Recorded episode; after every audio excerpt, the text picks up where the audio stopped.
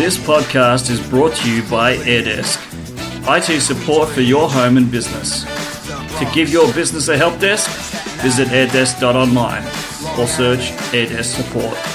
Hello and welcome to the Tech Authority podcast. I'm Andrew Brown, your host. Today I want to tell you about something coming from Microsoft. You probably heard of Windows 10. Well, guess what?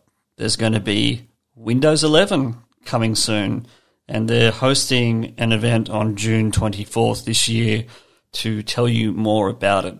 But here's some of the things that you can expect from Microsoft for Windows 11.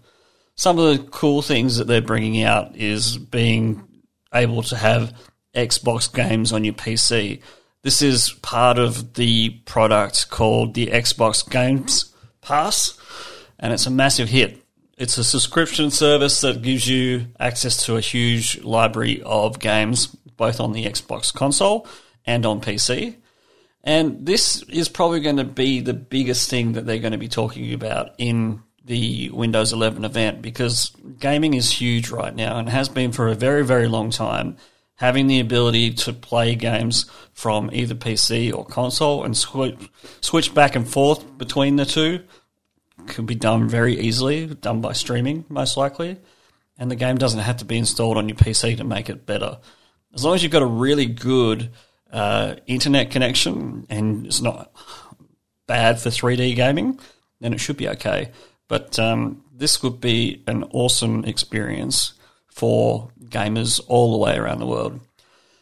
There's also some things that they're talking about regarding performance to rival Chrome OS. Since when has Chrome OS been an actual rival? Sure, Chrome OS is there, but it's not actually the biggest rival to Microsoft. I think Apple is, or at least iOS is.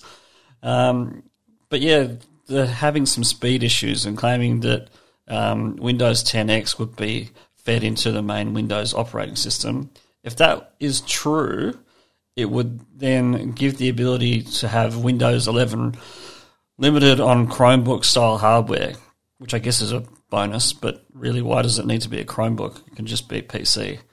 Um, and the other key point is pain free backup, which would make things a lot easier for everyone using a computer because at the moment, backing up your data is a very difficult task to do. And every time that Microsoft has made a modification to trying this, it's always been painful to get going.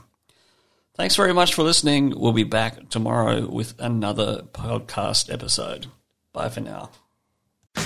This podcast is brought to you by AirDesk, IT support for your home and business. To give your business a help desk, visit airdesk.online or search AirDesk support.